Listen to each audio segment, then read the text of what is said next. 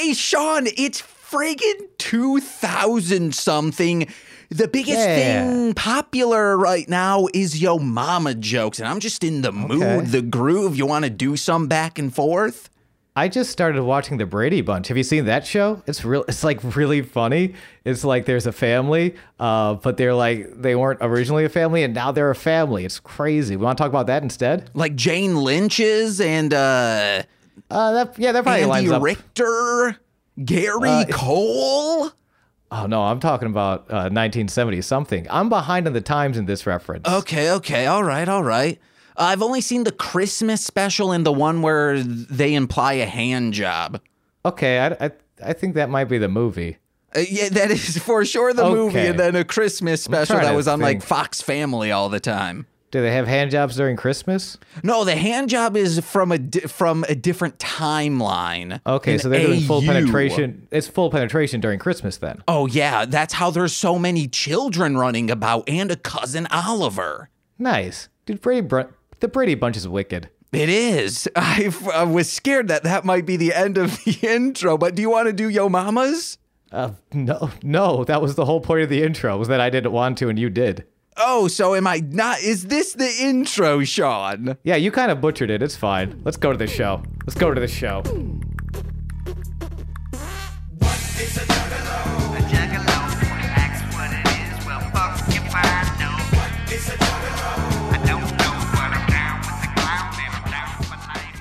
What up, motherfuckers? My name's James. Ooh, oh, I'm trying to suck up my testicles so high into my body that I start talking like this. That's an important I- skill. That's an important skill to develop, uh, and I'm happy you're developing that skill. I am. I'm developing like a fine film. But I to introduce the guest on this podcast, which is Shuffling the Deck, the intro the definitive introductory ICP playlist podcast. I will introduce my guest by some of the Yo Mama jokes I had in the hopper for him. Okay, Wait, okay. wait, hold on. Before we get to that, when have I been demoted to guest? Wait, I said guest. what happened to you? Said guest. Okay, well, I'm twice ve- to thrice. I'm very. I I usually. if- You have been a guest more times than you have been my fellow host. co-host. I don't think that's true. What episode are we on now? Eleven. Like, I feel like I've been on. I feel like I've. I've done less than eleven guest spots. I feel like I've. I'm at like nine or ten. I feel like no, but you also have to include talking about Beyblade and engage with Cage. okay, so that's All the lo- Los Luchadoruses. I was like two or three luchadors. I went to a five. I think I'm only at nine. We have to count uh, this out. We'll All right, you figure ju- this out you later on. juffahos. Go through Okay. my back catalog. Let me introduce my the host of the show. Oh my gosh! Thank I'm the so lonely much. co-host. I'm the Andy Richter of the shit. Sure, I the, the, I can tell you're trying to make me feel better, but you know what? It's working. My host's mother is so unlovable. She got divorced. My oh, host's wow. mother is so dumb. She named her daughter. It's Sean Marciniak. I want to be clear. The plan for the intro uh, was going to be a whole sort of thing. Uh, and I was like, hey, maybe do like one uh, Yo Mama joke, and then we're going to kind of pivot into a more real thing because we're 30, for Christ's sakes. What are we doing with these terrible jokes and awful dabs? Uh, yes. and James, well, and James just fucking butchered the intro and then came up with two of the my least favorite things I think I've ever heard on this podcast. And I have to listen to ACP every week. ACP. So you know. Yeah, I said what I said. Insane clown. Po- it is an insane clown posse. Sean, How you doing, James? Yeah, uh, buddy. I, it was very funny because as you were like, "What are we doing? We're 30. I was just dabbing over and over again, like Hard, I'm like the, aggressively. the Ginyu Force and Dragon Ball. Stupid. You're like my English teacher desperately trying to convince the school board to not force him into retirement. I'm still with the kids. Watch me dab. I can teach Frankenstein to these youngins. Damn, you're getting taught Frankenstein in school. Uh, yeah. I'm was glad taught- that's what you took away from that. What were you taught? Lord of the Rings. I just had an entire class that was nothing but Lord of the Rings. Yo, I my senior year we had an entire class uh, dedicated to Huck Finn. Damn. Uh, where it's just like, yeah, the entire semester was just this one book. wow. Yeah, shit's weird. It was a semester that was the four books and, you know, The Hobbit, Two Towers, and so on. Yeah, yeah, yeah. Uh, two tower uh, and so on. Yeah, we just had one book, uh, but the professor didn't show up most. He was supposed to be a college professor that came to the high school. He probably showed up once a week, and then the rest of the time we spent Okay. playing like CS:GO or something. Hell yeah. Customer Service Go. Yep, that's what that game's about. It's about C.S. Lewis going forth and finding uh, the maps. hmm And where does customer service come into it?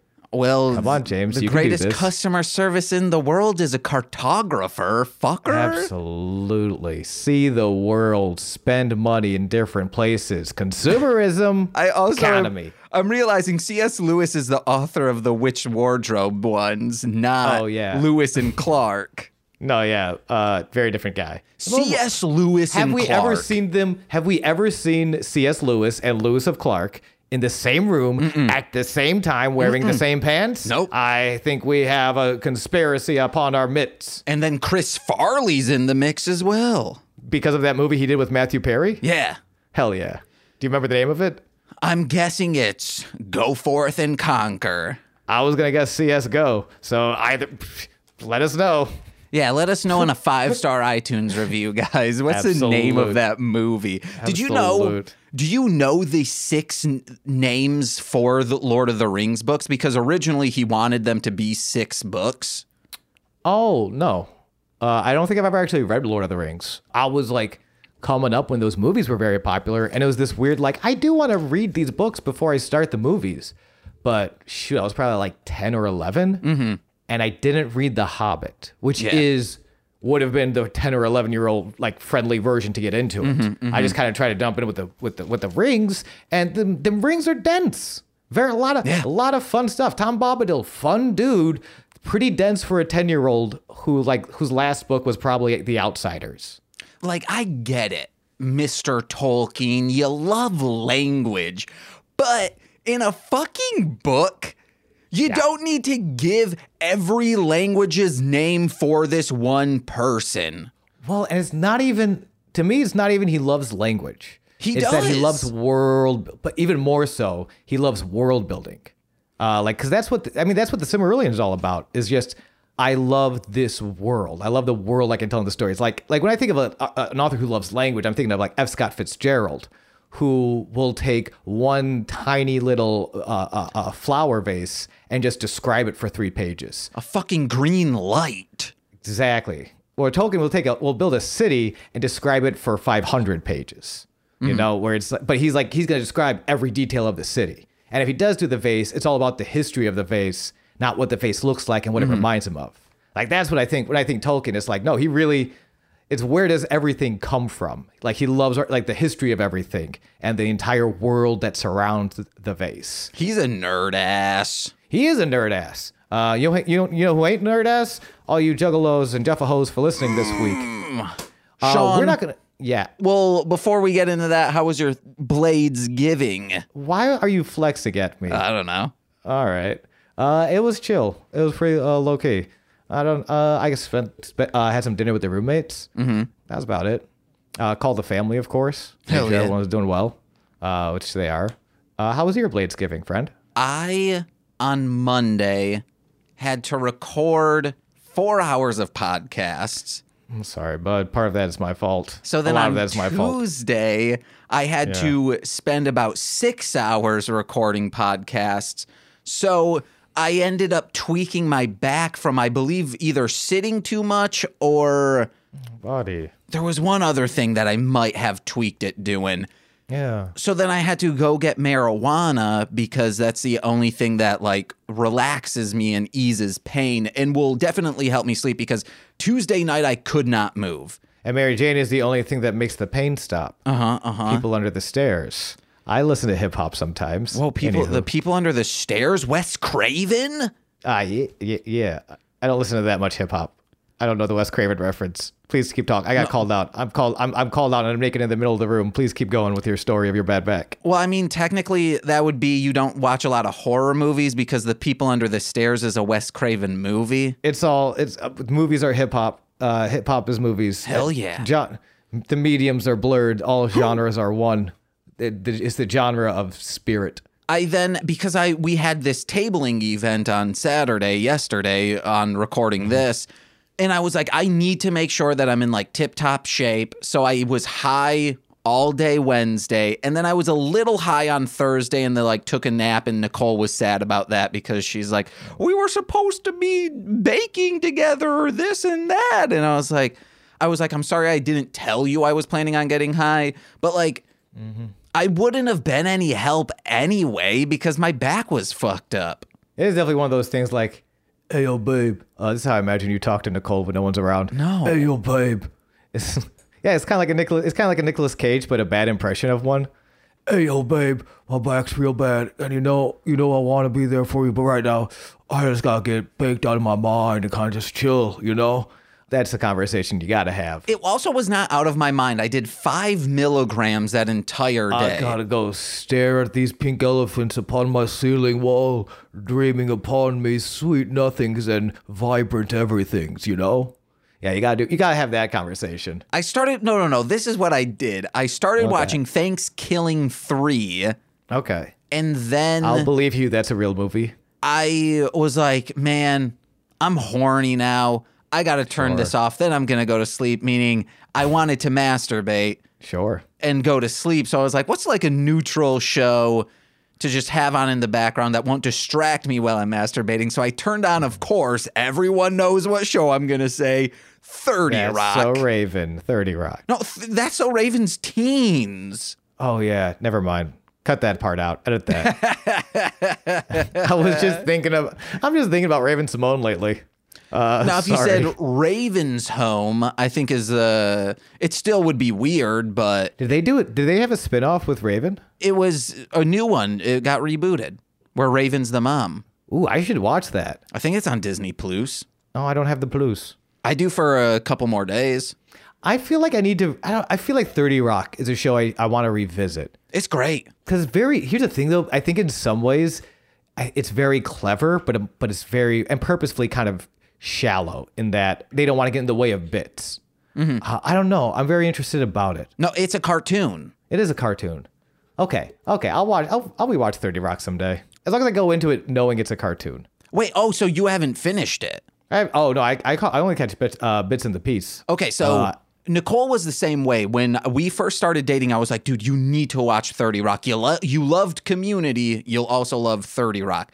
But I didn't Mm-hmm. preface, like, hey, this is a cartoon. It is just jokes for the sakes of jokes, especially in later seasons when it just straight up is a cartoon. Like, Kenneth okay. is possibly an otherworldly creature. I I've caught some of those bits where like Kenneth like has supernatural powers. Yes. which I'm I'm not. That's that's some little fan service shit I love.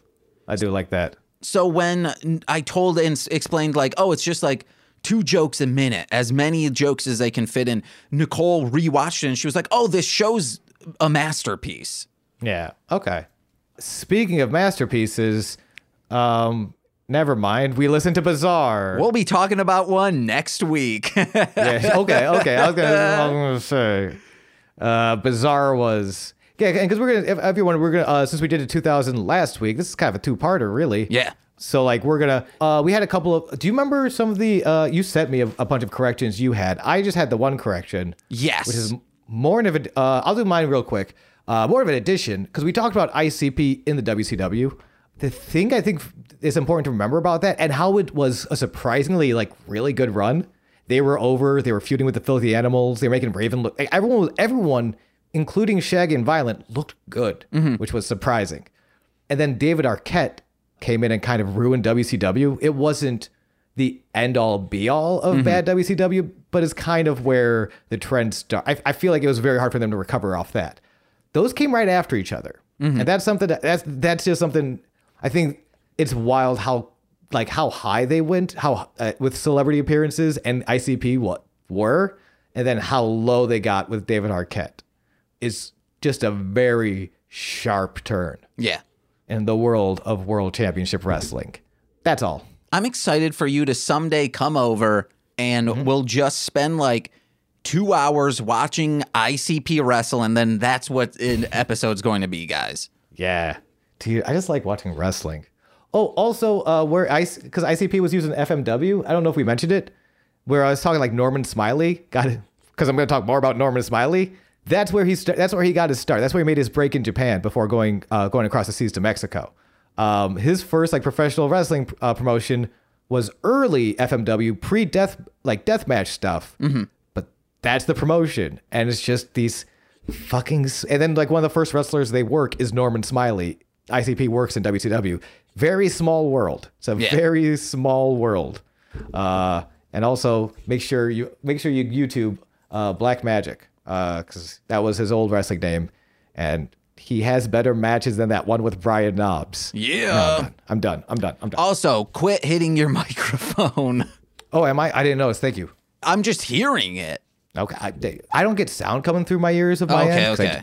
Yeah, yeah, yeah. So thank you. Well, you should feel your you touching your mic stands and stuff. The Okay. the I don't. cable. Stop telling me how I should feel. You fucking dink. Oh uh, well, maybe you need some better nerve ending. So Yo, maybe you need to maybe you need to have the nerve to end this thread of conversation. Tell them what we're listening to, James. Well, to keep piling shit on Sean, I have some corrections from last Mm-hmm. Okay, week yeah. in regards to still stabbing. Sean said, Hey, I like this one for these reasons. The first Mm-hmm. reason being, I love when he's saying, Hey, somebody help me. Can can I get some help in the chorus? And it, I was like, well, I think he's also saying that in the original, uh, but I didn't know at the time. I'm bad at lyrics. So I looked it up, and the hook really is repeated multiple times. Maybe somebody can help me. Yeah, and it didn't stick with me, I guess because the I mean the line being begged as opposed to maybe somebody can. Like he's still kind of like rock screaming it, but it's I don't know even the content of that. It, maybe somebody can versus the help me. There's a lot more He's not rock screaming it in the, the first one. Yeah, and the first one, he's like like sad saying it, like maybe somebody can help me. And it comes off more apathetic than sad, I think. Okay, all right. But the Mm-hmm. second thing was, man, Sean loved those chugging guitars and still stabbing. There are zero guitars to my Why did it- knowledge. Yeah, I don't know. It felt very chuggy. Maybe it had, I don't know. It just felt very chuggy, and I associate chugginess with guitars. But that's those stabby songs. Yeah, well, uh, Sean, we're we're into the second half, which you it technically is the second half because of the intro. The first intro, which you did not hear, kind of sets the scene of, I guess, some cloud coming in. Bizarre as a cloud. It's kind of like the mist. Okay. And then the second one is explaining that, oh my God, all these people with face paints, they're just, they're running to one thing and they just keep going and anything in their path they devour or whatever the fuck it is. It feels very like Yeah. a zombie movie, things like that. Not a zombie movie, aka a Rob Zombie movie, but a movie in which zombies are. No, I'm not talking about every Rob Zombie movie where in which his wife, Sheri Moon zombies. And no, I'm saying like walkers and whatnot. And no, I'm not talking about Cocoon because Cocoon had old people with walkers, the walking aid device. No, I'm saying the undead. Oh, thank you for clearing that up. So it's some trauma shit. It again. Yeah, these def- fuckers should have been working with trauma. Uh, yeah. Well, well, in some ways they were based on their. They, I mean, the influence is clearly there. Yeah. I gotta imagine, right? So it's like, even though they weren't, even though Trauma wasn't working with them, they've been working with Trauma the whole time in their mind palace. and they've been working with trauma this entire time. Yeah, yeah, probably. I, I, I, I, their shockumentary, shockingly, did not get into their uh, personal lives, so I don't know that as much. Uh, but if you were like, "Hey, by the way, they've gone through some trauma," I'd be like, "Oh yeah, duh." Well, he, It shows. Violent J's constantly talking about a terrible father he had. Yeah, yeah. But like, he's constantly talking about it, but it's all it's it's hard. As someone coming in fresh to all these songs, it's it is hard to know what is real and what is the fiction. What is the fiction in these? What's in these fantastical shoot? horror? Pretty much, yeah. Even which is yeah, perfect. Uh, th- When I when I said it on talk, shockumentary, these dudes present themselves because that's where they started. So much like pro wrestlers, and you know the kayfabe of pro wrestling. It's hard to know what's the work and what's the shoot mm-hmm. sometimes, but and that's that's the art. That's the poetry of it all. Dig? Poetry in motion, E. E. Cummings on her face. Hell yeah, Jeff Hardy off the chair into the turnbuckle. That's a leg to your face, my friend. So we get our first full song. Oh, also, one last thing. This kind of foreshadows their only in between two jo- the Joker cards decks. That we, mm-hmm. you'll find out more about that. But there's an album called The Tempest, and I kind of wish they had gone that route instead of like, hey, the Tempest people didn't like weren't fawning over, so let's head back over into Joker cards territory. I wish they had mm-hmm. like not kept the whole because like it's just such a distinct concept with the first one, and then the second one seems like each album has an okay concept, but together they don't bleed together. Well, you'll learn more about that, Sean. But this this feels like the Tempest in the sense that it's like a cloud, it's a storm, and just it's barreling through. You'll learn in maybe like four weeks. Oh, gosh, if I'm still doing this podcast in four weeks, send me up a tempest down a river and drown my boat. Actually, it's probably going to be more like seven weeks. Oh God. We we have so many episodes to do. We have like forty two. We're a quarter of the way through. All right, but we've barely started this one. Um, so yeah, the intro was an intro. I Yeah. didn't maybe because I didn't have that first intro, like it didn't like I wasn't like, whoa, this intro. I just I, I don't think I took any notes on it. D- Do you have anything else before we jump into the first song, Bizarre? Let's get into it. I have immediately so different, so different from the last from Yeah. the last Bizarre album, uh, which was their you know it which I which I kind of like that that was very new metally. This is very like like old school funk. It took me a while to realize what this sounded like, and I'll get to it uh, when we get to that song. But there was something like very underlying the whole time. I'm like, this feels like like late '80s, early underground hip hop. Like not necessarily the pop stuff, you know, not Yeah. necessarily. Obviously, they have ties to Vanilla Ice, but not the Vanilla Ice MC Hammer stuff as much. Some like the some like an early KRS One and like Boogie Down Productions. yes, Ultramagnetic MCs. yes. Hello. We'll get to that. We'll get to him soon. I promise. I I, I, I spoiled you, so you know where we're going with it. But we'll get we'll get to him later. So- Um, but yeah, yeah.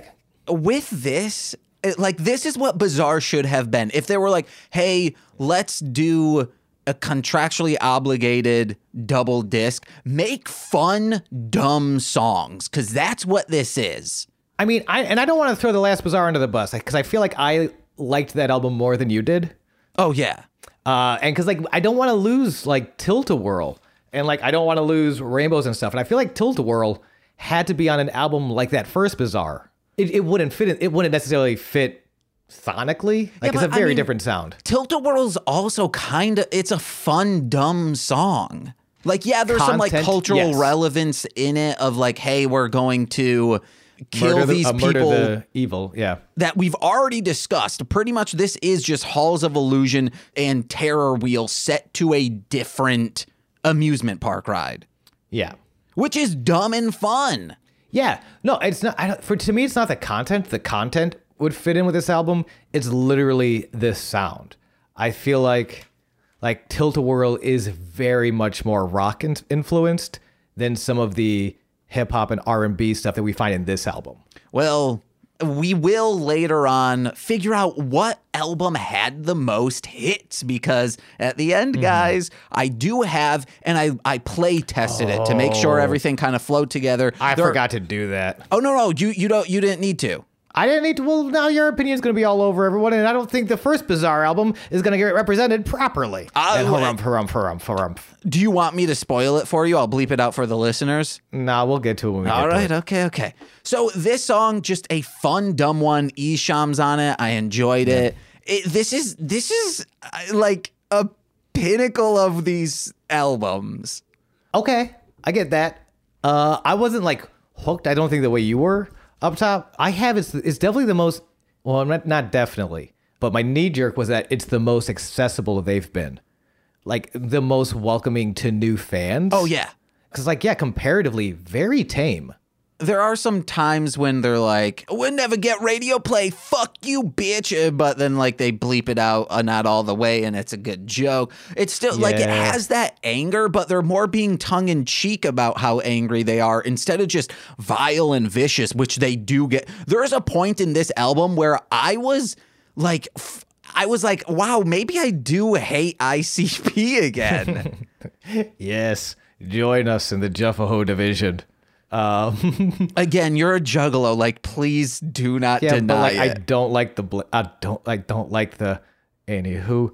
Um, but like definitely more. But yeah, it- like tame by comparison, because I think even the times they do get violent, like you say, it's tongue in cheek and some ways very subtle. Like it's hints of violence, and I and I like when they go violent. That's I think a, a skill of theirs is to be fantastically horror horrifying and violent. Um, but yeah, tame like comparatively, comparatively to everything else they do, very tame, like a happy beat. Actually, oh, I do have I do have it written down. Uh, no, we're fun murderers. Like Yeah. it's a fun song. It's a fun song. That's like don't forget we're murderers, but we have we're we're like the Saturday morning cartoon version of murder murder clowns. This song also has an infinite percentage more guitars than still stabbing. You proud of yourself? you happy with yourself? Because I believe there's like a little bit of like a funk guitar riff and it, like with a wah wah pedal. We're ready to talk about cherry pie. Ooh, uh, baby. I didn't like this song. Guess what? This beat is fucking great and it's like the hook is awesome, but the content of it is just more lists and more just, hey, we want to use women. Man, there's, oh man, I am going to get very fucking heated later on in this. Go ahead. I should have looked up if they tried to. it- I don't know. It feels like they tried to make this a single, but it's a very boring single if it was. Oh, yeah. Um, Man, yeah. if they had just changed up the verses, they would have had a fucking hit. I, yeah, I guess. We'll never know. Um, I do appreciate Harland Williams being referenced. That He's the Rocket Man. Okay, so there is a reason for that. He is in Big Money Hustlers. Of course he is. Yes. Pay Harland Williams money. So I demand it. There's a line in I forget which. I think it, it like it's a weed smoking song that Twiztid put out. It might have been on the hmm. Green Book or Freek Show. Let me know if I'm wrong in a five star iTunes review, bitches. I. That Monoxide says, I did a movie with a guy from Half Baked. He didn't smoke, but he's funny, so I guess he's only half fake.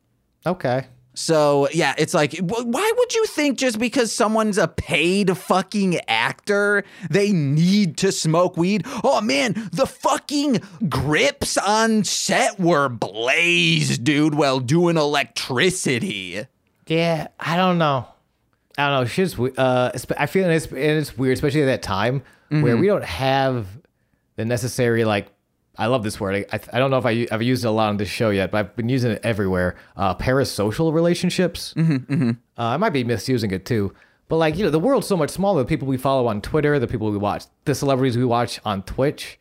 I know this because like wrestling, especially right now, between Twitter and Twitch and Instagram and indie and, and, and these indie folks having to like do all that themselves. Yeah. It's a mu- it feels much smaller where you have a much more direct line of communication with your celebrities. Can that be dangerous? Absolutely. Can that also be pretty would that also be something that would have cleared up like if you had followed Harland Williams for a little bit on Twitter, could have been like, "Oh yeah, this dude talks about how he doesn't smoke weed." Like or it's like it's fairly obvious that was a character. Like so there wouldn't be that expectation.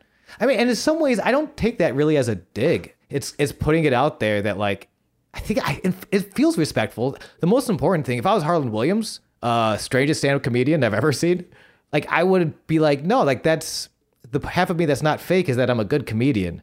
That's what I care about. And it's letting people know, like, I don't smoke weed, so that when fans come up to me at shows, they might offer me a few less joints, which is probably pretty annoying if I don't mm-hmm. smoke.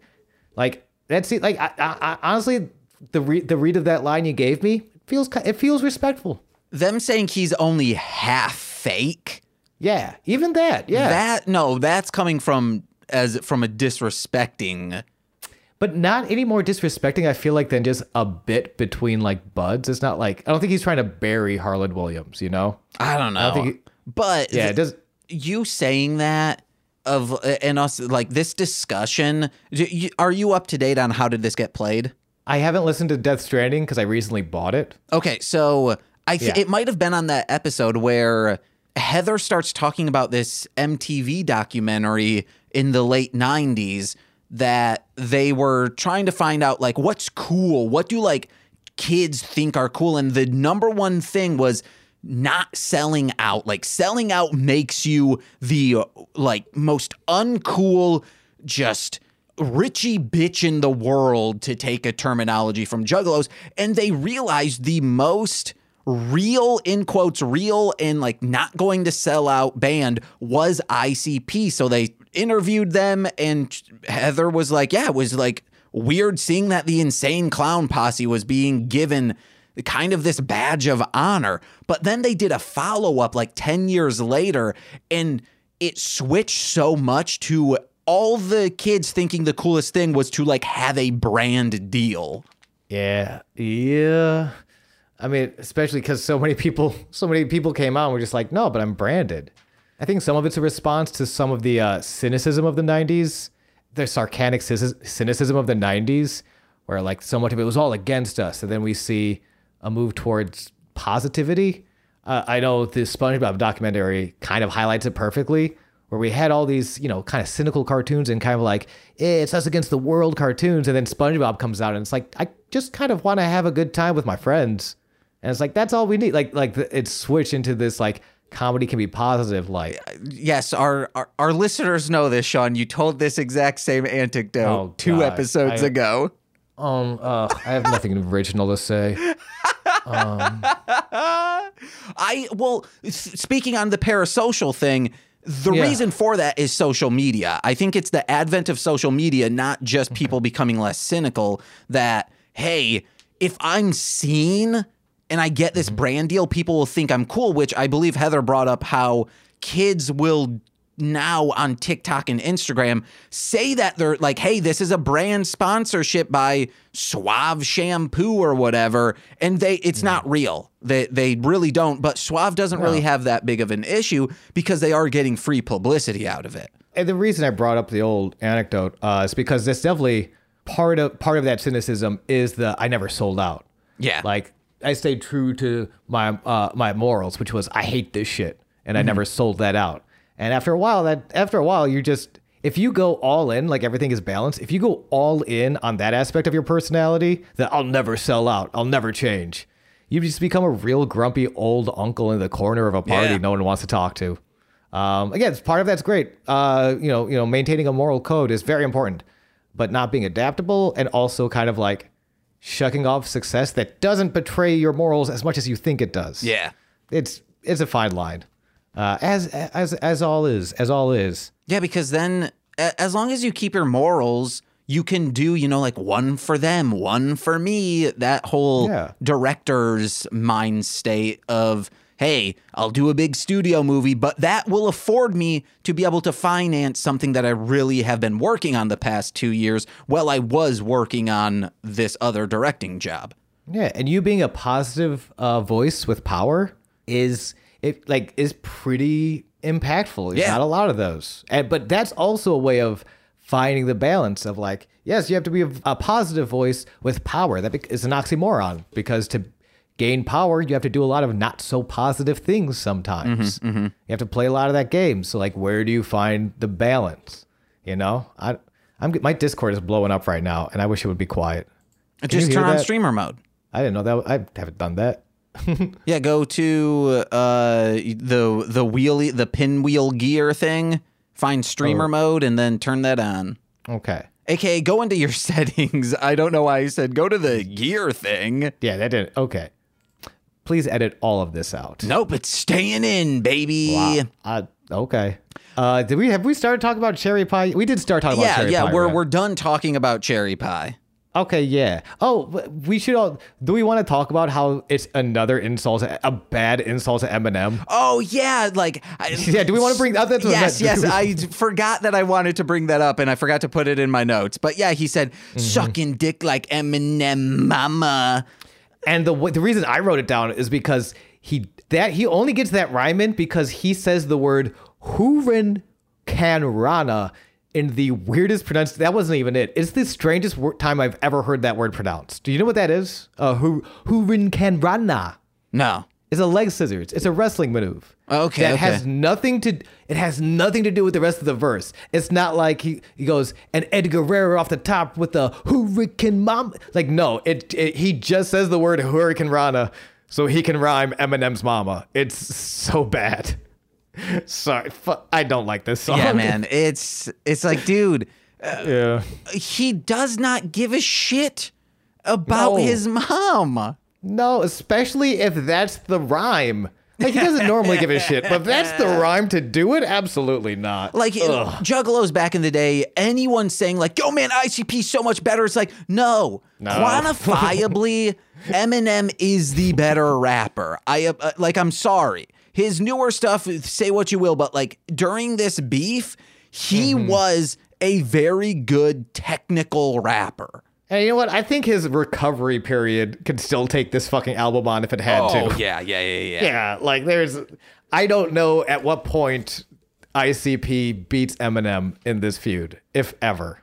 Like I don't know, maybe I could be wrong. Maybe there's just one point where I'm like, you know what? No, give it to ICP. I I don't think I've found it. I think a like funny thing if if Eminem's ever asked in interviews, and I'm pretty sure he does, of like, hey, do your daughters listen to your music? A very funny thing for him to say would be, oh yeah, they listen. They usually say my mixtape shit is better. That would just be like a very funny thing for him to say because it's like his daughters aren't doing a deep dive and like checking out DJ Green Lantern's The Invasion Volume Two. Though I don't know. There's some if like being the daughters of because Eminem's not just a rapper, he's a fan. Like he's kind of a student. I Yeah. think it's I, so like being daughters of that. There's a good chance some of that rubbed off. Maybe, maybe. They might have. They probably. I would. I would put Eminem's kids a, a- a step above most other kids as far as like uh, deep knowledge on hip hop. What about Lil Dougie, dude? Rev Run's kid. Well, yeah, no. Lil Dougie is uh, is the is the Buddha of uh, underground hip hop. Maybe I don't fucking know the kid. Oh, okay. Do you never watched Run's House? Nah, dude. I had porn. Okay, all right, all right. I didn't have. Yeah, I had other th- so many things to watch. I had wrestling, porn, and the Bills were still doing bad. I had a lot of TV to watch at the time. Oh, and last time I checked, they still are doing pretty bad. Tre'Davious White, uh, get well soon. We'll be fine. Uh, the most important thing is that Tre- I'm sure Tre'Davious White is listening. I'm sure he's a huge fan and a, a secret juggalo. So Tre'Davious White, the most important thing is that you heal up, man. There are not many things more important than football. Your health and safety, absolutely one of those things. Shouts out to Tre'Davious White. Hey, Sean, I have a question for you. Just one? Yes. Okay. Why is this song question so fucking long? Yo, I we don't have to spend we don't have to spend as much time on it. Uh, but like, great question. I just have question. a very quick note. This sounds like where they're going to go with production wise and like feel wise of Shangri La. okay. Not content wise. Shangri La's fucking dope, and I'm so excited to get there. But like the feeling musically is kind of going in that direction. I wrote down Rob Zombie again, so I'm very glad you brought him up earlier because especially this song feels. Uh, I have Rob Zombie light, but really that's more Rob Zombie like the Hellbilly Deluxe era, like his post-White Zombie stuff, where he's kind of experimenting with a more alternative uh, EDM-y sound. But yeah, this this felt this felt like Rob Zombie again. Uh, ta- uh, the taco is an interesting climax in the second verse. It's just there's all, there's all these like really hard questions and serious questions, and also why can't I eat this taco alone? I know I'm sorry, I faded away from the microphone until I look at the lyrics. Uh, sorry about that. ICP's humor in some ways is kind of like quirky girls on Instagram who are like, my humor's just kind of irreverent. And it's like, they just say dumb shit and it's it's like that's supposed to be the joke of like I'm so kooky. I'm adorkable. It's it. I mean, I, th- I think they've been on that so random sort of humor train. Wait, they like were a on while now. Disney Channel's spin-off of Sunny with a Chance so random?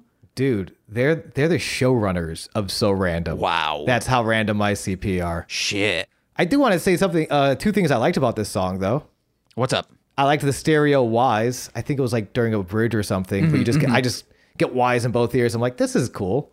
And the sketch at the end. I feel like I say this a couple times, but I really enjoyed. I forget the guy's name. I think they called him Florida something.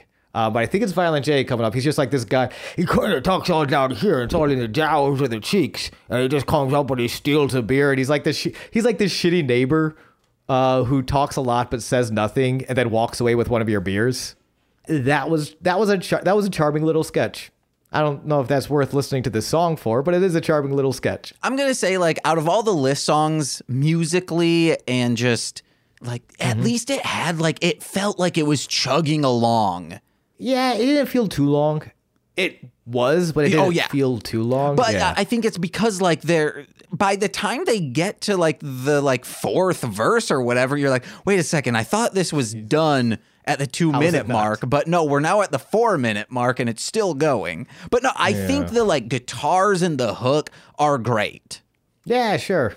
But onto like a very good song of them like doing a stupid song that's still like horror looking is Mr. Happy. You could just say very good song Yeah. and stop there. This was a great song. Yeah, baby. Yeah. I feel what is it? this is the first song that feels like an earnest ICP effort. Mm-hmm, This is the first song that feels like an ICP song, really. Yeah. There's a great line where I forget the like let's say Klonopin. I forget the specific drug that he's taking and he's like Oh, Zon uh Xanoff. yes, he says, "Oh, I need to hold on, I need to take my Xanoff." Mm, It works too. I only killed 3 people today. I had that written down too. The reason I knew it was Xanoff is because I specifically wanted to write that was fun. That was a, that was a fun little break. That was clever. And then everything else, I feel, you know, they're saying something. I'm not sure what that is. Their comment on mental health and treatment, because it could be, it very well could be, it's important to get treated for your mental health. Three, only murdering three people a day is still an improvement. And if that's what they're saying, awesome. It could also be a, a sort of sarcastic, like, look what, look what these freaking these, the, these lizard people are trying to shove into our cheese products, making us take these pills. Not me, no sir, no way. Tom Cruise, this is all a hoax. And I'm not sure which side. I'm not totally sure which side they're on. I feel I want to feel like it's the first one. I feel like it's a hey, it's it's it's okay to take care of yourself, but they're not super clear, and that makes me worrisome. Uh, I know the answer. Please tell me that answer. And I think it's just none of those. It's just a song. Of, it's just a, just a story, I guess. No, like Violent J at this time, I believe, was taking antipsychotics. Oh, well then it's the first. If he's taking if he's taking antipsychotics and he's not like I don't know if he comes out later and it's like, well, that was a mistake. But if he's taking I think he does because mm-hmm. around the like Shangri La to Wizard of the Hood stuff, I think he just starts smoking a bunch of weed and he's like, I'm cured. as someone who was on antipsychotics and no longer is, I would advise I would advise the man to not say he's cured because it doesn't work like that. but He's you can treat cured. yours. You do you do uh it is possible. Um depend you know where you are. I always say I was very lucky uh that I don't have to be on antipsychotics or antidepressives right now. Um and it's also something I, I should monitor cuz who knows if I have to go back on that at some point. You know, your mental your health like your mental health like your physical health it fluctuates that's why it's, that's why hey shouts out to anybody going to the, their head doctor uh because that's important too. Uh big shouts out to that. But yeah it's okay. I go to okay, the so- urologist. That's my penis head doctor. congratulations. Okay but that's that that makes me feel better about that makes me feel actually a lot better about this song. If at the, if at the time he was giving uh, antipsychotics uh, and his mental health an earnest shake. Yes, um, because, because that's important. Yeah. it- we've also heard it in the amazing Jeckel brothers on the Shaggy show. He's talking about taking those kinds of drugs. And then later on on Hell's Pit, there's a song called Sedatives, and he discusses that as well. Word. Good for congr- congratulations to him at this time period. Uh, But- so that's a hard that's a hard thing to do. Uh, yeah, I want to talk about. The, I do want to talk about the music too. Yes, I, uh, I love the like yeah. murder, murder, murder you. Like Yeah. it's that's why I say this is like a fun dumb song. I wanted to write this down, and I couldn't find a not pretentious way to word this. but the drowning the the droning i said drowning i meant droning but drowning also works for kind of some of the vibe i get. This is a very this is a this this is a good atmosphere. I like the atmosphere this song's setting up.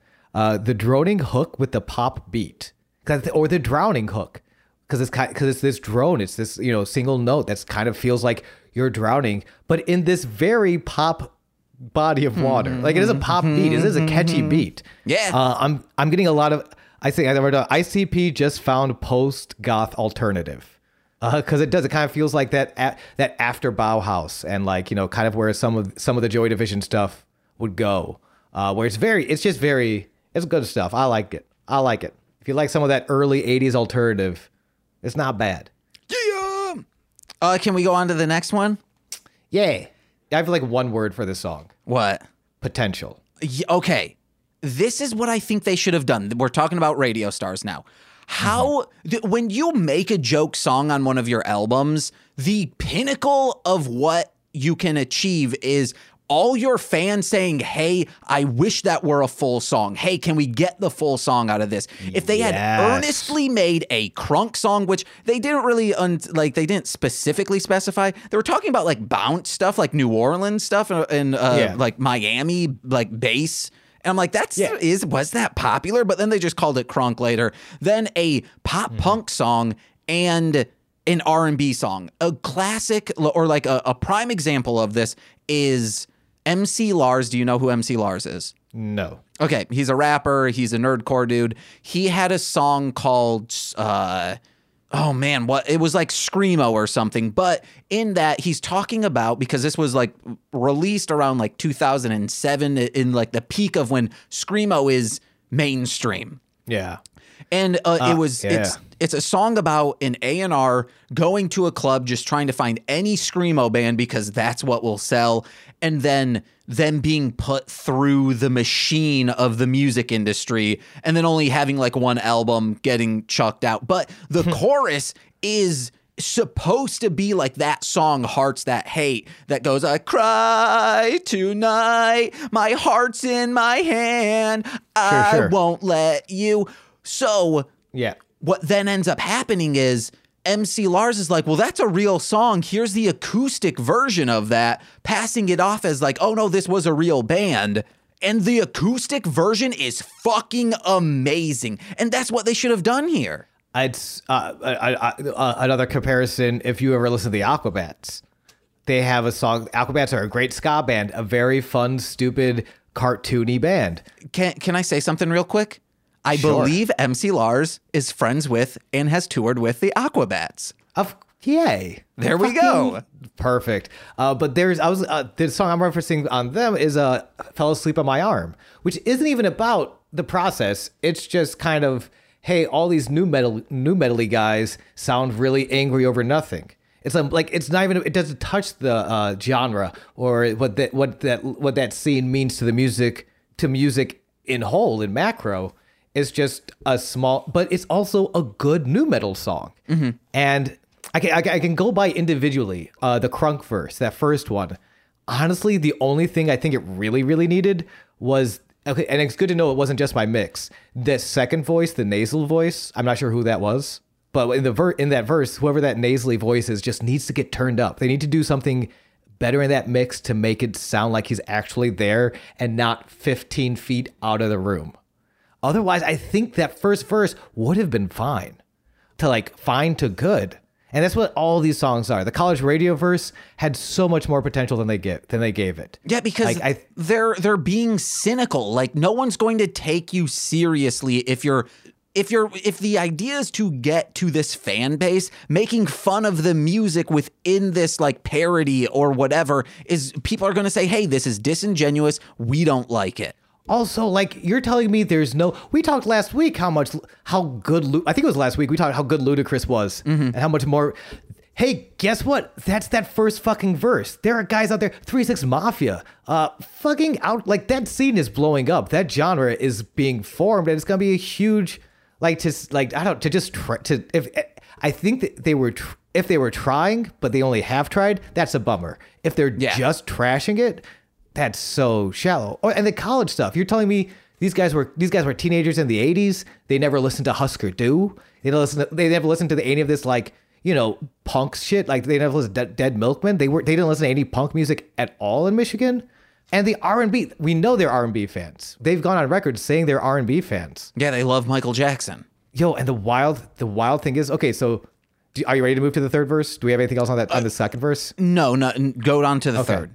The thing with okay, so like clear, yeah, they can't sing.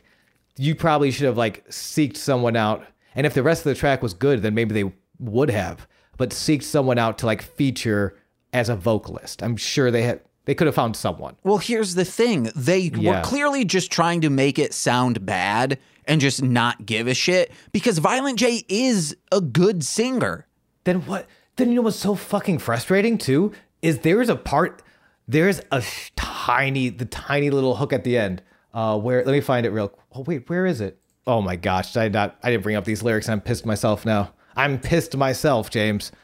Uh, but it's the we make something something go wrong. It's like the final. That's not even the melody. Uh, but the, it's the final hook of of that R and B verse, and it sounds fucking great. It goes back. It, it touches on a lot of the stuff you know that that Mr. Ha- some of those Mr. Happy hooks where I'm like, it's poppy, but it's dark and it's droning, but it works. Yeah. like that. It's so fucking good. It makes me so upset the rest of the song. I'm so glad you had the same thought process behind this of like, yeah, they they squandered this song and what would have been Yeah. great is like, oh, we have three singles we can put out. If they had actually been like, hey, we're going to do this, we're going to do it upright. You put out those three singles and people will be like, "Whoa, ICP's doing this. Let me check out their other music." They buy that. Yeah, some kids will be disappointed, but Or even if they don't put out the full singles, they just actually make those sections. They just basically tiny songs, mini songs. Fucking show that off mm-hmm. because people would have clicked on them and be like, "Whoa, wait, these guys are talented and skilled." Yeah. and at this and, and at this point in their careers, they've been doing it long enough. They have the skill. yeah.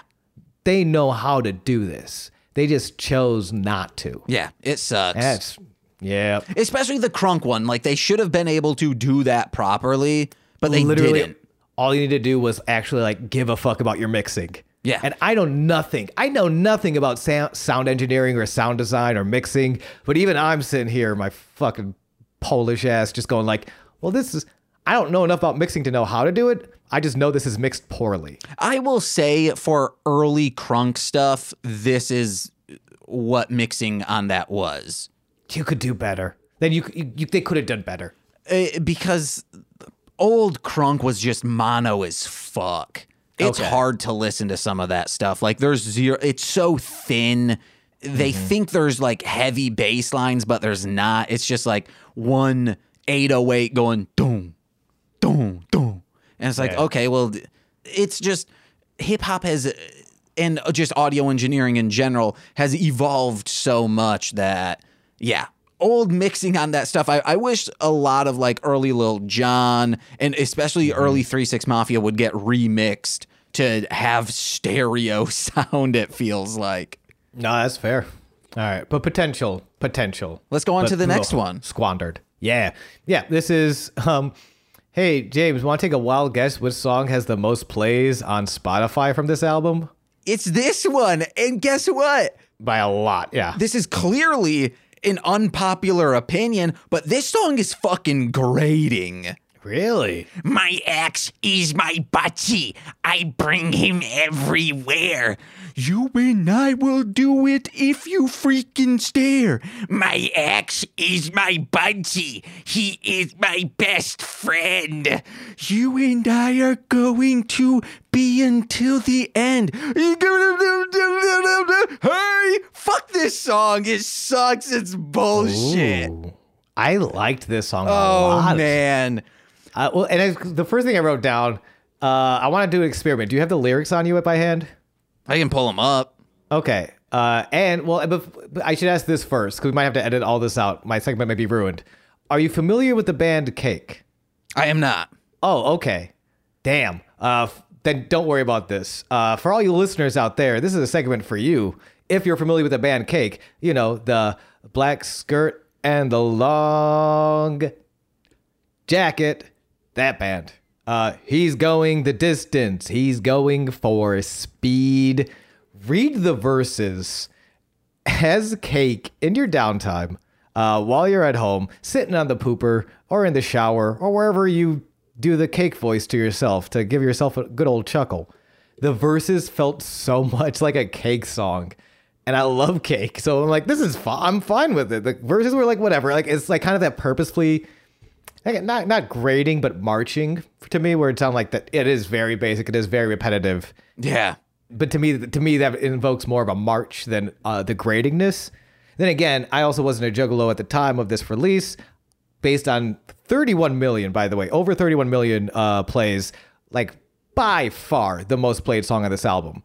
I'm gonna assume this song was kind of everywhere for juggalos. This kind of became uh, feel good inc for Gorillaz fans Uh, What I think this is is just like people love to like chant it, and I think we'll talk about this person when we discuss Big Money Hustlers. The person who showed me Big Money Hustlers for the first time. That I I think this was one of his favorite songs. I get it. I, I do. It's very, it's very, they're also having a lot of fun on it. Like we talk about murder fun, they're having a lot of fun.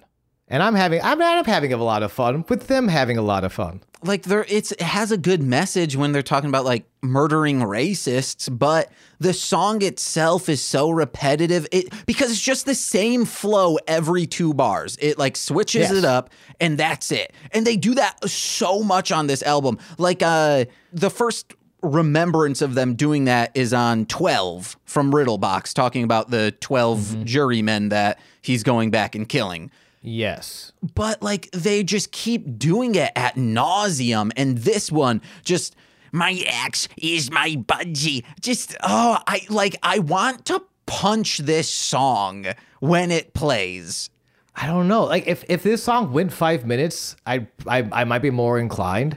And it's, it's just under four. Uh, so it's not short. yeah this should have been like uh i stab people length Yeah, that would have helped. I, that would have helped it. I don't think I'm going to disagree that I would have preferred that. I do like this song though. I don't know. my axe is my budgie. Also, uh, I also like to, I like to think that uh, my dad has a dog named Bungie. So like, my axe is my Bungie. It's just, it's a little And then you- dog. And your dog was also a, f- uh, famously known a, a transformer and would transform into an axe to def- uh, defeat the Decepticons. All dogs do that. All dogs, if you really work them hard enough, they turn into an axe. I hear that was the original script for All Dogs Go to Heaven. All dogs are transformers. Yep, yep. Um, I also uh, one last thing before we move on. Wait, wait. Can, can I just have Yeah. an, a tag to that? All dogs send you to heaven. because they're transformers and axes. Yeah, and they'll swip at you. They do that swivelly swap. Those final swings are fun, and at that's the point. I'm, I'm like, I'm, and, and I looked, and then I looked over and saw the 31 million. I'm like, well, duh. Uh, but the I'm sure this is an important live song. This is an important song at the concerts. Yes. Yeah, yeah. And then I look over, it's like 30, 31 million plus. I'm like, oh yeah, duh. That's how that's how a song gets 31 million plays. Yeah. Well, I think the next closest is two. Yeah. Like by far My the guess most played is song. it's also on like some playlist. Like a, it might be on a Halloween playlist. We don't know. It might be on. I'm sure it might be on multiple playlists. Yeah. I don't know how many popular playlists, but I'm sure this has made a few uh, lists. This also reminds me of my brother, my brother Patrick, who called me out of the blue recently. I was like, "Whoa, who is this calling? I don't have them saved in my phone." And then he's like, "Hey, man, it's Pat." I was like, "Whoa!" It was a great conversation. We talked about like batshit movies. Nice. he used to throw we we had firewood in our backyard and Yeah. he would just go out there with a like a hand axe or a hatchet and just throw like try to learn how to throw a axe or a hatchet and this this song reminds me of uh, just at least the implement what he used it doesn't remind me of my brother because that would be an insult to my brother Okay. Not according to 31 million juggalos out there. he'd get hopped up on Coricidin and just throw in hacks. Live.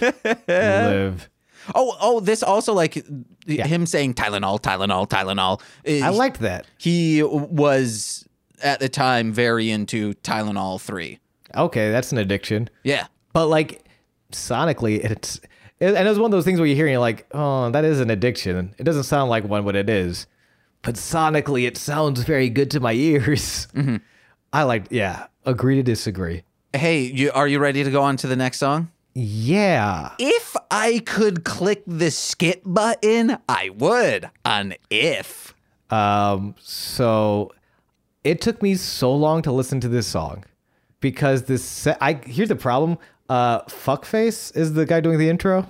I think his name is. Uh, I, what? according to uh, according to genius.com uh, whoever's doing that in, that intro the in order for one to metamorphosize from one's own inner Oh. self to being that intro as soon as it happened i had to go through such a deep like search of which Kool Keith dr octagon song that was and i ended up coming up with four and so much of this song afterwards. Maybe it's because I had to take a break in the middle of this album to just listen to a lot of Dr. Octagon, who I've known we talked about before. Mm-hmm. And, and it's my feelings that I've known. But specifically in the vein, uh, oh my gosh, uh, edit this part where I don't know the bit. The Harvey Birdman attorney at law. Can you state your name, uh, application? And he's like, uh, Snake Man, Snake Man, Snake Man? Something like that. I forget what it is. that sounds familiar. Yeah, but like, what's the what's what's what's the influence here? Doctor Octagon by Doctor Octagon on Doctor Octagonecologyst. Like, it's just so. It, it's it, if you, if you listen to that song, the rhythm and the way, and they, and he does it a lot. Uh, science, he, you know, he's not just horrorcore, he's not just pornocore. He's like hitting a lot of science fiction notes. And if you're into this, and, and definitely even the vibes, the way they're using theremins and all the all the kind of what ifs, for the most part, they're doing a not as good job of being Kool Keith slash Doctor Octagonecologyst uh, with this science fiction. Well, what if? Um, so if you're in, if if you're if you're kind of like, well, this song is cool, but what what would Goose like to listen to? I don't know why you'd think that, but if you do, Doctor Octagon uh, is the song. Half shark, alligator, half man. Technical difficulties and no awareness. Uh, all off the Doctor Octagonecologyst LP, and they all hit this science fiction. It's something, and it's wild. We talked about ultramagnetic P- uh, MCs, which that's a, one of those late '80s, like you know, early hip hop R and B, like still was like like so wild that he comes from there and he does so much to the point where he, by this time, the late '90s, early 2000s, he can put out a and the one I couldn't find, and it's bugging me. I hope, I hope, I hope I have a, a retraction slash correction where I can find what this song is. He gets away with it. It's so barely rapping and so much more him listing the, the symptoms of this alien parasite that has been found at a body in the middle of the crater in the middle of the Midwest. And it's so creepy and terrifying. And it feels like what Fuckface is trying to do in that intro, which is be very clinical and very surgical which is so wild that like he does this and he kind of you know it's some of those songs I talked about that's kind of where he hits some of it and then it's just like he's just like an old school MC about it too like I don't know he's great I wish I was listening to that instead of this song Yeah. I did listen to some when you messaged me. I, I listened to some of his stuff. I should have told you what songs I was gonna reference specifically I'm sorry You were probably thinking of like that Elvis. That that was his like. Oh, Black Elvis, yeah, was great. That's and that's a great album. That's Kool, Keith specifically. Um, all everything I'm rest, everything I reference is also under the Doctor Octagonecologyst. Oh, okay, okay. If you're yeah, if you're looking for a specifically horrorcore science fiction core, that's gonna be that's gonna be Doctor Octagonecologyst. It could also be Doctor Doom.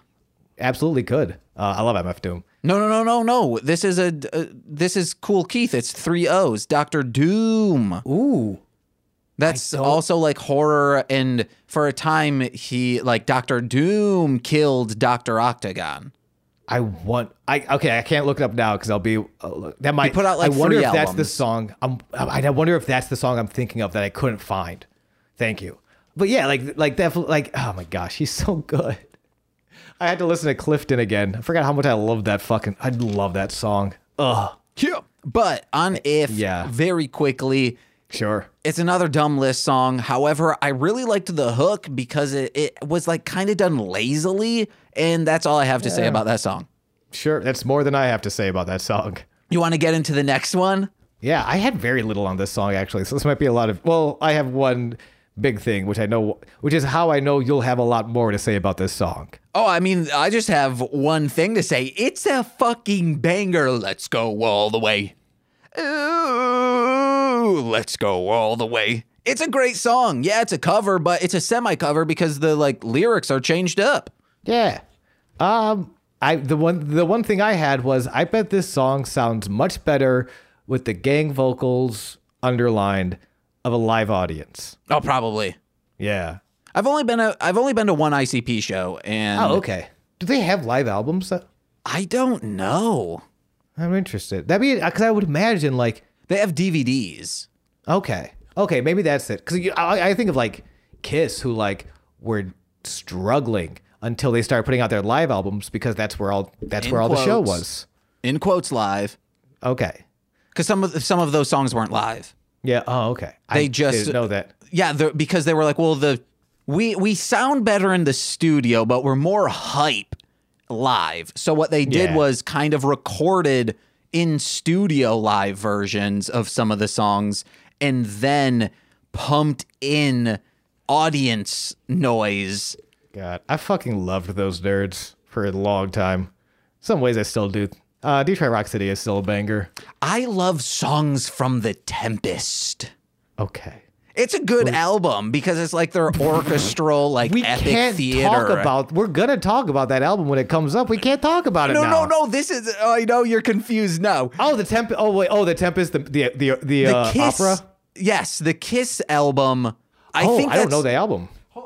I think that's the name of it. Songs from the Tempest. Everything I'm getting is uh, Shakespeare's The Tempest. Is it like? Hold on, let me find it. I then the Okay. joke sucks. Kiss Yeah. discography. I mean, I hope this joke doesn't suck for your sake.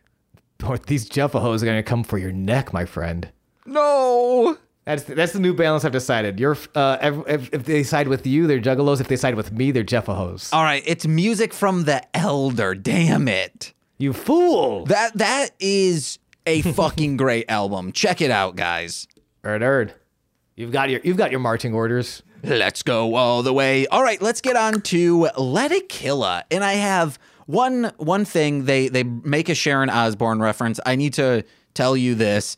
I forget why. I don't know why they had beef. Probably because she's like these these men are just they're misogynistic and uh, they're so terrible for the youth. And it's like, well, you're married to like the biggest shock rocker of them all.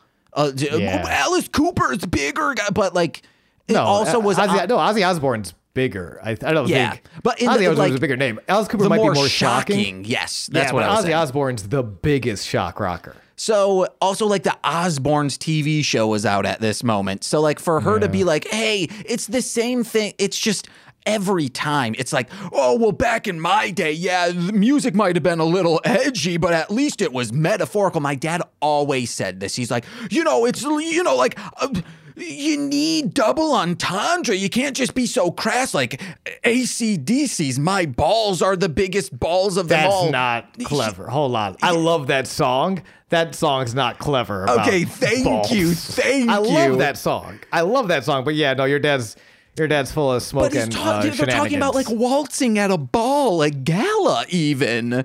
yeah, sure. Yeah, my dad, uh, Nobody. I I heard that song when I was twelve, and I was immediately like, well, we all know what it's about. Yes. it's like, Like I'm twelve, man. Come on. My balls are big, yeah.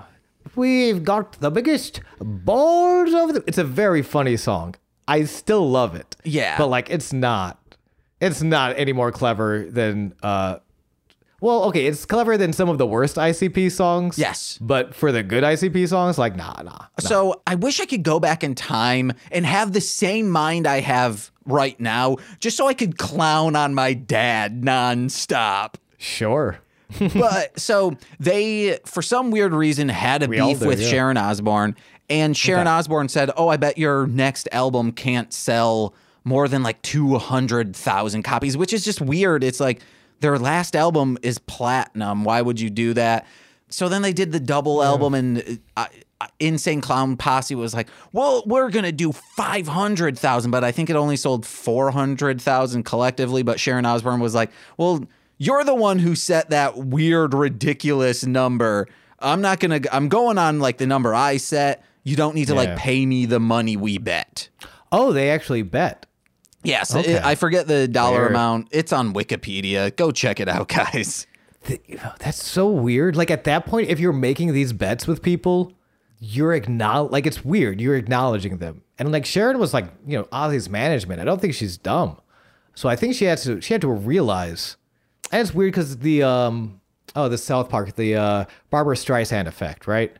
If you acknowledge something, even if to put it down, you're giving it much more power than just letting it go. Mm-hmm. Famously, Barbra Streisand in South Park. So like, I feel like she under, even if that was pretty recent, she would understand the, the Streisand effect. And I don't know, maybe this was what taught her about the Streisand effect, but I feel like she would have known at least somewhere, like, oh, by publicly making this bet with this band, it's giving them some amount of credentials Yeah. even by being like the stuffy old British woman. Like I wonder, I'm curious to know how much how much of that she was really kind of like giving them she was giving them a nod by playing their villain versus no how much she just didn't understand by ignoring them would have been much better. Yeah, Uh, I don't for know. her goals. I don't know. But let's Um, get I in- have two things. Yes, Oh, let's let's get into Let It Killa. I just have I just, I just have like two like two two and a half things, um, which is uh, first off make make sure I'm appropriate amount away from the microphone. Excuse me, excuse me. Beverly Hills, that's where I wanna be. This song is Beverly Hills. This song is Weezer's Beverly Hills. I Oh, don't know yeah. why. It really is, and not like in beat, not like I'm not saying like it samples Beverly Hills. Well, no, this would have been pre Beverly Hills. Yes. Uh, It's very funny because they do name drop Weezer in radio. Do you think that PhD glass having nerd stole this idea from ICP? Absolutely not. and and it's because at the end of the day, it's the same feeling. It feels like Yeah. In, in the same way, rock. Uh, I forget what song off the last album I said was "Rockstar" by Nickelback. Oh, it's you. We give no fucks. We give no fucks. Okay. But like the same way we give no fucks is rockstar in like tone and real and the emotion that I get from listening to it and that I get from the artists as they perform it. This is the Beverly Hills. The oh, we're kind of like it's it's soft in a way. Like I was I first wrote down uh, record scratches and arpeggioed guitar chords sound very the year 2000 until I realized it's not because the hook I was listening to the hook is not an arpeggioed guitar chord. It's three note. It's it's it's the same two notes, and then I think they jump a fifth, or then they jump a sixth. So it's like so so it's because a guitar because a chord of course are three separate notes. This is the the two same notes, but it just feels very arpeggioed guitar. Another example that a band that did that was um, come that come my lady come come my lady like those type of songs, uh, Crazy Town or whatever that was. Butterfly was the name of the song, but yeah, it feels so much like that, but especially, especially, especially. Bever- so the fact that we get Rockstar and Beverly Hills, and I don't know why those songs are so deeply entwined in my fucking brain. I don't like either of them. I don't like this song that much. It's just weird. It's just it's just weird that those songs came back to back before either of those songs came out. Yeah. You know, Rockstar hasn't come out yet. Beverly Hills hasn't come out yet. But they're and it's and the fact that they called out Weezer and they're doing they're doing the worst song Weezer's ever put out years before Weezer's done it. I don't know if this is a moment of pride or I'm confused. I'm confused. One quick thing your headphone cord keeps grazing up against the mic. Oh, thank you very much. Have you ever watched This Song Sucks or This Song Stinks? Yes. Okay. I like yeah. yes. Yeah, okay. uh, guys, Google that. It's like Pat Finnerty, I believe is his It's name on YouTube. It's fantastic. Wonderful YouTube channel, wonderful YouTube series, and I think nails it. Where it's like it's probably not the worst Weezer song as far as like you know production or quality, but it's the worst Weezer song to get as famous as it did and to dictate the direction of this band for the rest of their career into whatever Weezer is now. And if you love Weezer now, it have fun. Yay! I'm glad you get to enjoy something. I wish I did. That's why you should just listen to Damon Albarn, guys. Yeah, but he's not Weezer. He's Blur. And Gorillaz and Damon and Albarn. And Damon Albarn. All right, did you ha- you said you had two things on this. What was the second? So, oh, so, so those were the two things: the Okay. scratches and the arpeggios, and Beverly Hills. The half thing was uh, the bitch, beachy, beachy, bitch, bitch. Uh, I I probably chuckled more than I maybe not full chuckle, but I grinned more than I probably should have. Uh, and I I had it, that would have been a very fun outtake. I wish it wasn't part of a whole song. Um, because I did. I wish this song wasn't here. I'll go on my notes, but I'll do like the more lighthearted stuff first. What would you let a killer do to you? I don't know, not not make me listen to this song. Okay, Just okay. Kill me, kill me down the inside. K- kill me first before you play this song. Uh, I do you. wonder if Shaggy did get with a bunch of Jive employees. May okay. And then we'll get into like the heart of this, which is first, the intro's fucking stupid. Yeah. The whole like, I'm not a sexist, and if I am, I'm the sexiest sexist. Shut the fuck up. And Oh gosh. this song, I'm. This is where I'm getting heated. This song Yeah. completely contra fucking dicks behind the paint of them saying like, oh, you just want to fuck us because we're famous." Oh, but you're famous, so you don't want to fuck us. It's like, shut the fuck up, guys. It's either either you like getting fucked because you're famous, or you don't. You can't have it both ways. You can't be like a, "Hey, I'm flashy as hell. Hey guys, check it out. We're finally famous and we made it, so we get to reap the benefits." But also be like, "Man, I hate fame. Oh, woe is me." Especially if it's just about fucking. It's such like a superficial thing. Yes, there's love behind it. Hey, does this if if they had done behind the paint of like do these can I actually have a relationship because I'm famous or do they just want me because I'm a famous uh, I'm a famous that would make sense.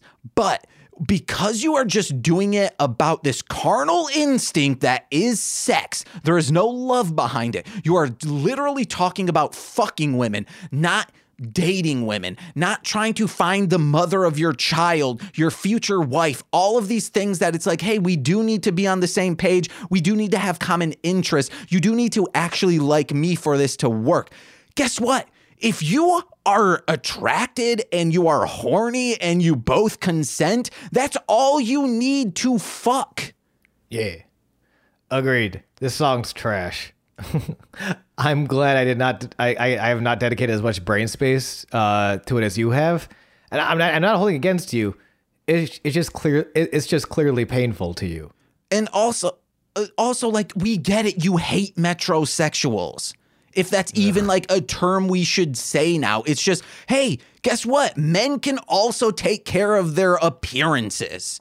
Fanny packs are back, baby. And it's also like they're they're like, oh yeah, when you're fucking Ricky Martin, you're thinking of me, and it's like, no, no, no, Violent J. Seen that man's body? Also, wouldn't it be the other way? Like Ricky Martin could also be thinking of Violent J. Yeah. And you'd be lucky if he was. Yeah. Because again, have you seen this man's body? Also, at this time, because they are so like, all they do is shoot. That's it. There's no work. That's the pro- like shoot means like you're being real, right? Yes. Okay. Yeah, of course, no one wants to fuck you. Of course, people don't like you. You are, especially on this album, a piece of fucking shit. You are not a good human being. You like you can you can scream about like yes, juggalo love, which I think we get more after. Like they they do get less angry and they are more about like accepting this and like hey, we are where we want to be in our career. It could just be because of being on major record labels kind of made them hate their job. That could be it. But based off from these two albums specifically, you are so like we're real in air quotes. But people can hear air quotes, so I don't need to like. Hey, Well, e- but even in that documentary, uh, uh, you sent me a clip uh, of, of an interview. Yes, okay. They specifically say they're characters and that their work is character driven and story driven. How many times do we say on this podcast their big, their, the biggest strengths are their character work and their story work, their But narrative work? However, these albums, besides like Mr. Happy, Tilt a World, Tilt a Whirl, I should say, and a couple others, these are just them kind of like acting as if they are this. Yeah, and, and that might have something to do with our feelings on a lot of this album. Yes. which is so weird. Normally, I don't know. It's weird. Like, I, like I think I ten times out of ten, I'll always say it's more important to be true to yourself uh, than to you know fit the character you think people want you to be. Ten times out of ten, uh, that's an absolute, and I don't deal with many absolutes. That's one of my few absolutes. That being said, at this point, you have discovered how to connect with the fans through your character work and how you can and how you connect can connect yourself to the character work. Like what are the metaphors? Because I think that's where a lot of these metaphors are uh, for how you feel to how you can portray that. And like, yeah, man, it's, it's your character. You say they say themselves. I'd feel worse if it wasn't like you specifically said yourself that it's not. It's not. It's about the work. It's not about the shoot. Like they don't use those words. They use character. Um, but that's kind of what that boils down to. And that's what the best. Like the best works somehow involved shoot. Stone Cold Steve Austin was very upset and you know tired of kind of these big promotions. Eric Bischoff specifically firing him but he, you know, so he was rebelling. You see his, his ECW promos where he's rebelling against his bosses. So that's where the Stone Cold character came in, and it was very real. Yes. Uh, well, I I did want to like because you mentioned that interview, and Okay. just th- there's a Faygoluvers interview, and there is he says like glorious model types in Let a Killer, and that reminds me of him just talking about like he wanted Otis to always wear interesting T-shirts, and it's such a dumb gimmick. It sounds like Vince McMahon today. Yes. E- Especially he's And like, you know what we'll do? We'll put it. We'll we'll put him in a singlet, and when he's backstage, he'll wear interesting T-shirts. That's how we'll get Keith Lee over.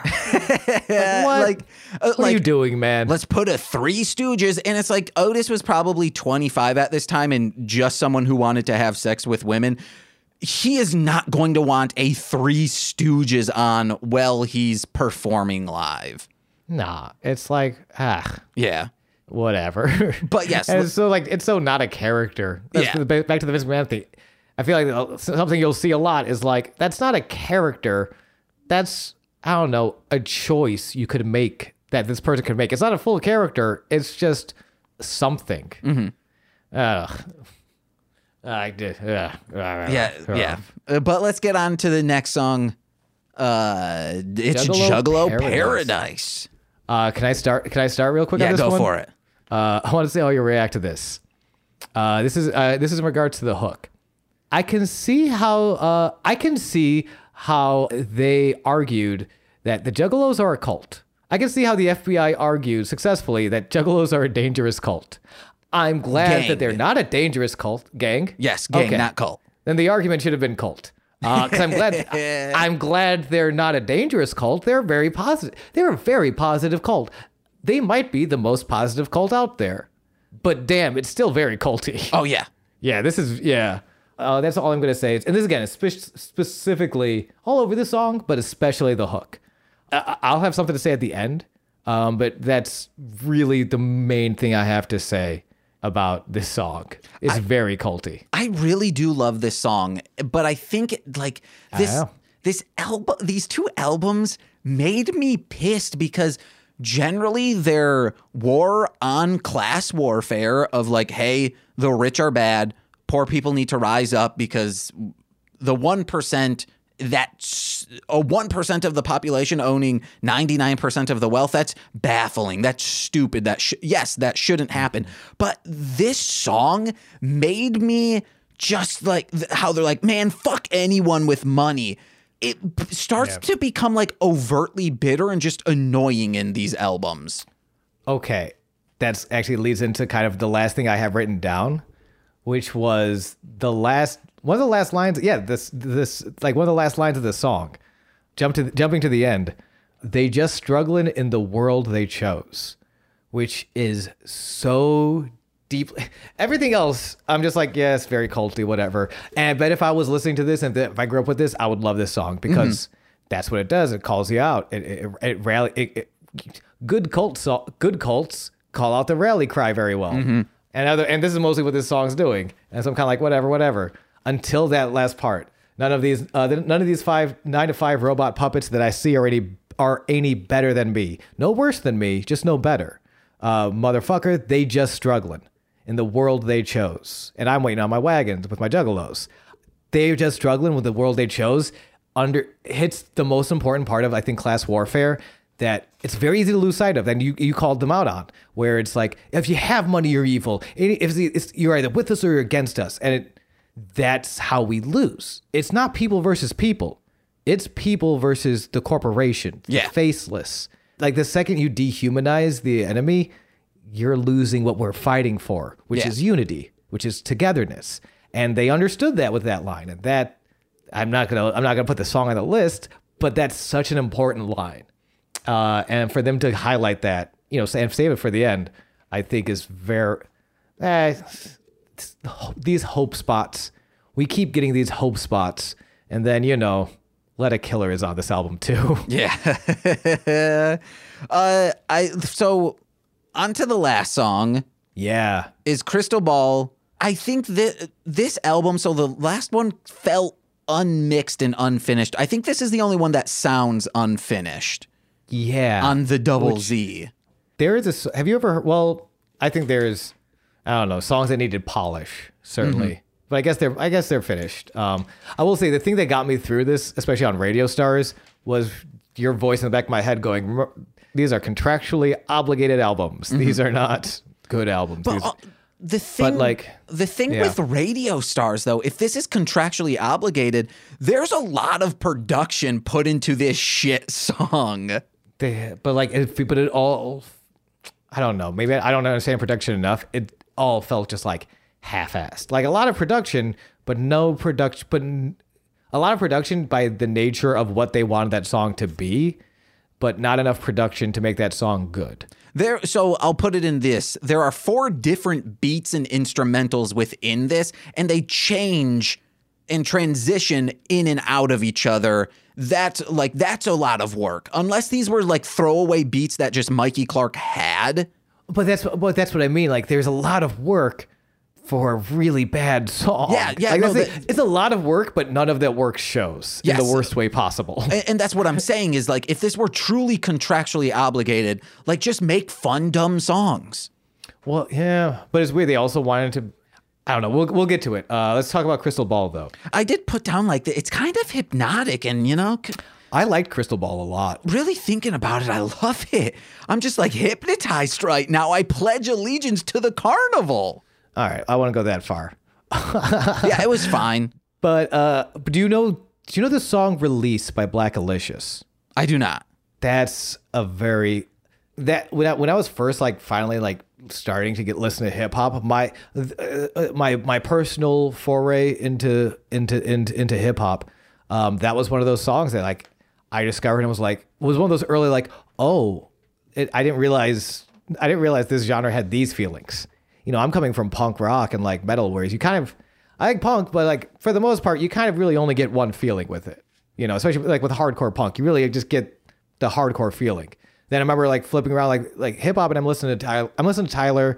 Um, I'm starting to get I'm starting to get into Kool Keith. I'm starting to get into MF Doom, and this song pops on one of my playlists, like one I think Pandora, and it's it, it it took me to such a prayerful state and such a zen state that like it really blew up in my mind, and I wondered if young juggalos out there uh, kind of had that epiphany uh, when they heard this song for the first time. The, the, same epiphany I had when I heard uh, "Release," which is exactly what that word invokes. It's it's it's it's it's a building of tension. It's an acknowledging of the tension within within yourself and being able to release it and to find peace in your crystal ball. Mm-hmm. And it's also, I'll say this song does it in eight minutes. That song does it in 10 minutes. but both songs need to be, they need to be that long to kind of like reach that earnest uh, zen state. I really d- I forgot that it was part of that and not like a hidden song in it. When like they're talking about like the rain coming down and there's like a female vocalist on it, that part was very good. Just make the song that. I mean, but I'm also okay with the first part. Yeah. I should also the, the thing about release. It's also a song within three parts. Uh, there's kind of like a like a speed verse, and then the prayer, the uh, the, the sort of the internalization of it all, and then it comes back into a very like hip hop like like like like a very like hip hop funky. No, we doing this to do this, baby. Yeah, get in here. Let's do an episode just on release. I would. That song's so fucking good. I'm I'd be down with that. It would I'd be down still take us 45 minutes to discuss. Probably. I also had it wrote down uh, because I wrote down it's a church. I think very immediately becomes very that metaphor becomes very clear of like yeah it's kind of your your your personal church. Your body's the temple. Mm-hmm. A very clever prayer. And this question now because we find out later in life ICP might be a Christian act. If ICP is a Christian act, if they are, is every song a prayer? Probably, but also it's on this album we find that out. It's on the yeah. Oh gosh, yeah. This wait, do we really that they're Yeah. very Christiany? On Bizarre, the album or the title song Bizarre, there's a reverse thing. He's like, uh, he says something and he's like, flip that around for an important message. It is the sixth is holy. Oh wait, which and which is the sixth? Is he referring to Joker cards Yes, there, the, or is the Wraith, like Shangri La, baby. okay? We haven't gotten to okay, okay. I want to make sure I didn't miss it. Juggalos and juggalettes and fucking Faygo showers. Ooh, I can't wait till we get to that specific song. Oh my god. Ah! All right, I liked this song though. Uh, Yeah. I think you did as well. It's a good. It's, it, I don't know if it makes the list, and I'm bummed that is that this is the last song because it has all the bonus songs attached, and we can't put it on the uh, Hulu. Uh, Hulu. Yeah. we can't put it on the Spotify list because it's just going to be a 20 minute track, and I don't want to do that. Oh, I, I wouldn't. Uh, I don't think this Yeah. holds on its own, even if we cut that out to be on the Ah. list. But speaking of which, what's what do you think? Oh, okay. Um. Oh, also, uh, last things. Uh, the free the beat on the freestyle should have been saved. That beat was great. I was so bummed that was on that freestyle. That freestyle fucking sucked. Like I, I know, but the beat was just, so good. I love horns, so I loved the I loved the beat. I was so bummed when I heard the beat come in, and I was like, "Fuck, this is gonna be bad." Yeah, when just people who aren't good at rapping already start freestyling, I'm like, oh boy. Yeah, We've talked about it. It's like improv. If you, you when you see really good improv or really good freestyling, holy shit, how are they doing that? when you see it's really bad, you die a little bit every Yep. time. The your mama jokes was fine, and then I did like the ballad to the fans. Uh, that last little guitar bit where it's like that's as a fan listening to the bonus tracks. That's that kind of little fan service I love. I love that. Um, even uh, where she's like, "Hey, you could have bought all these other things," and it's kind of like fun, like little like you could have done your laundry, you could have done that, you could have bought lettuce or whatever. Uh, but it's like, but you bought this, and I hope you liked it. It's very sweet. I would like to say something to anyone looking to make an album and you think you should put hidden tracks on it. Make the silence no longer than 30 seconds. Uh, yeah, I think I'm, I think we're I think we're I think I'm okay with that. I think that's a good idea. If you want to do 10 seconds afterwards, go for it. But 30 seconds, if you are debating on anything after that, please do not. Like yeah, I, I like the ideas, but Bowling for Soup did that too, where it's like 15, 20 minutes or something like that, and it's like that's can't come on. Yeah. Bowling for Soup, I love I love you. Phineas and Ferb's a it's gonna be a great show. That it hasn't come out yet when I'm listening to this album, um, but it's gonna be great. But like yeah, that's too long. And Chuck E. Cheese is going to get radical, baby. Uh, so we're okay. Um, so we need to we, so the the playlist. Yes. for fucking Chuck E. Cheese. No, we can't. We gotta we gotta wrap this up. The playlist. I'll probably just choose like Mr. Happy. I think that's looking back at it. The only songs I have starred are Mr. Happy and My Axe. Um, I only have Bizarre and Let's Go All the Way. So, Mr. Happy. Oh, I hated Let's Go All the Way. Okay, well then, Bizarre and Mr. Happy. sure. I didn't like Bizarre, but oh What, this is man? your It's choice. the funnest song. It's like, I'm so bizarre. It felt too safe. It felt too tame. All right, then That's my I'm choice is Bizarre. Your choice is. Mr. Happy. All right, I'm, Defo Mr. Happy. As long as it's not my axe, I would have had to give an axe to your response and just put it. I would have been like, Sean, I'm so. I don't, guys, just Sean was speechless. He couldn't think of something. if you had gone Let's Go All the Way, I would have insisted on My Axe. Okay, well then that's why I chose Bizarre. Okay, Reasonable. Reasonable. Good compromise. Good compromise. I am going to give you really quick rundown what I think, and I will also make a playlist of this on Spotify. And you need to think of this as I am making this for cassette or vinyl. There are two sides of it, and you'll realize why I'm saying that. Coming in at number one, the opening track to side A is Bizarre. Then we have Take Me Away. Next is What with featuring Twiztid. Yeah. Then number four is Let's Go All the Way. Number five is Juggalo Paradise. And number six is Crystal Ball. So uh, that's why I'm saying Okay. it's a very long song that closes out the first side. And it closes the first side on a positive note too, Mm-hmm, uh, which I think is nice. I think that's nice. I, I think that's nice. I think that's nice. All right. So side B or side two, whatever you want to call it. Yeah, yeah. First is Tilt a Whirl. Okay, that's the banker. That's the banker. Honestly, out of both, I think that's still my favorite song. Hell yeah. Same. That song's yeah. it's just very good. Yeah, Then Rainbows and Stuff. yeah. Mr. Happy. I was gonna say, okay, I'm glad. Now, this one has an asterisk because I technically could only find 11 songs that I was like, oh, yes, I would put this on here. Okay. This is just the best of the worst because I needed 12 songs. Questions. I mean, uh, questions isn't the worst thing that's ever happened to me. But out of, I, I chose my favorites. then I only had 11. So I was like, okay, well, out of the scraps, what do I choose? So questions, Sure. then still stabbing, Okay. and then closing it out is the pendulum's promise. I like that. I like that a lot. Which one do you think had more choices from? Bizaar with two A's or Bizzar with two Z's? Oh, I didn't care enough to keep count. It is perfectly even. Is it really? That's Yeah. nice. Okay. And because it's like kind of like where you want to be with it, because half the you know one album is much more positive, one album's much more murdery, uh, and you want both. I think with ICP, you want the message and you want the fantasy. Yeah, I like it. Good job, Hell James. yeah, I'm guys. proud of you, bud. Plugs. okay, yeah. Do I leave in that silence we just had? I wasn't sure we were ready to wrap it up. Yeah, I'm Goose Von Kaiser on Twitch and on Twitter. I'm my name, and that's all. Hey guys, if you're listening to this the day this is released, I believe, let me double check the calendar.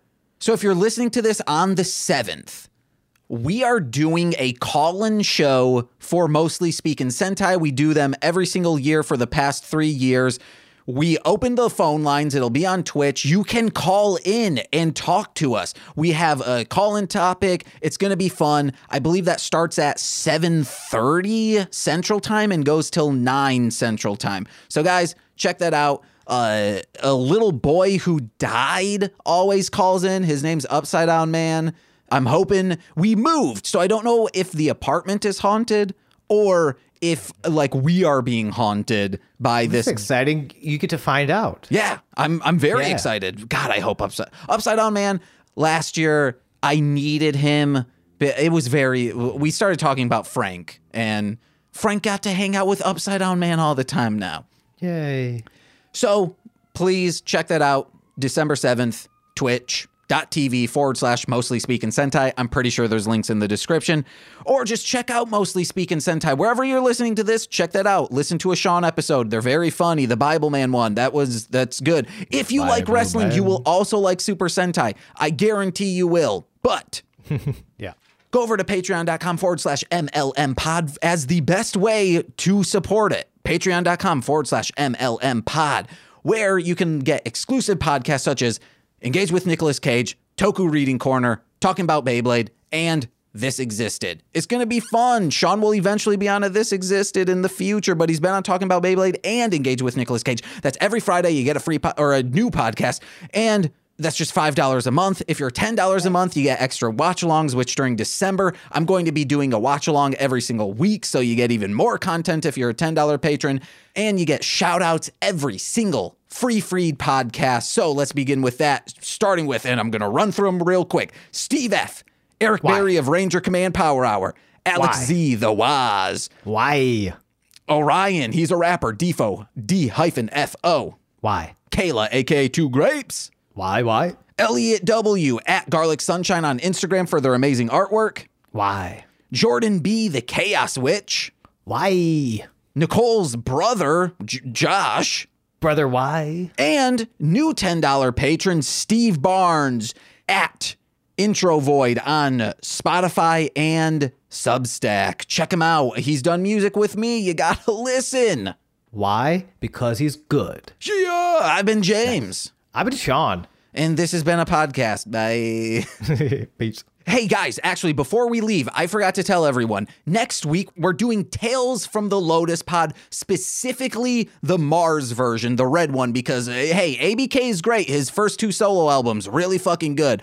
But Mars bodied everyone on Tales from the Lotus Pod. He made everyone look like amateurs. So, of course, we're doing that one. The ABK one cannot hold weight to the Mars version. All right, guys, see you later. Bye. This has been a Marsh Land Media production, produced by James McCollum. For more content, please visit MLMpod.com. To support our network and have access to exclusive podcasts, head over to patreon.com forward slash MLMpod and sign up today.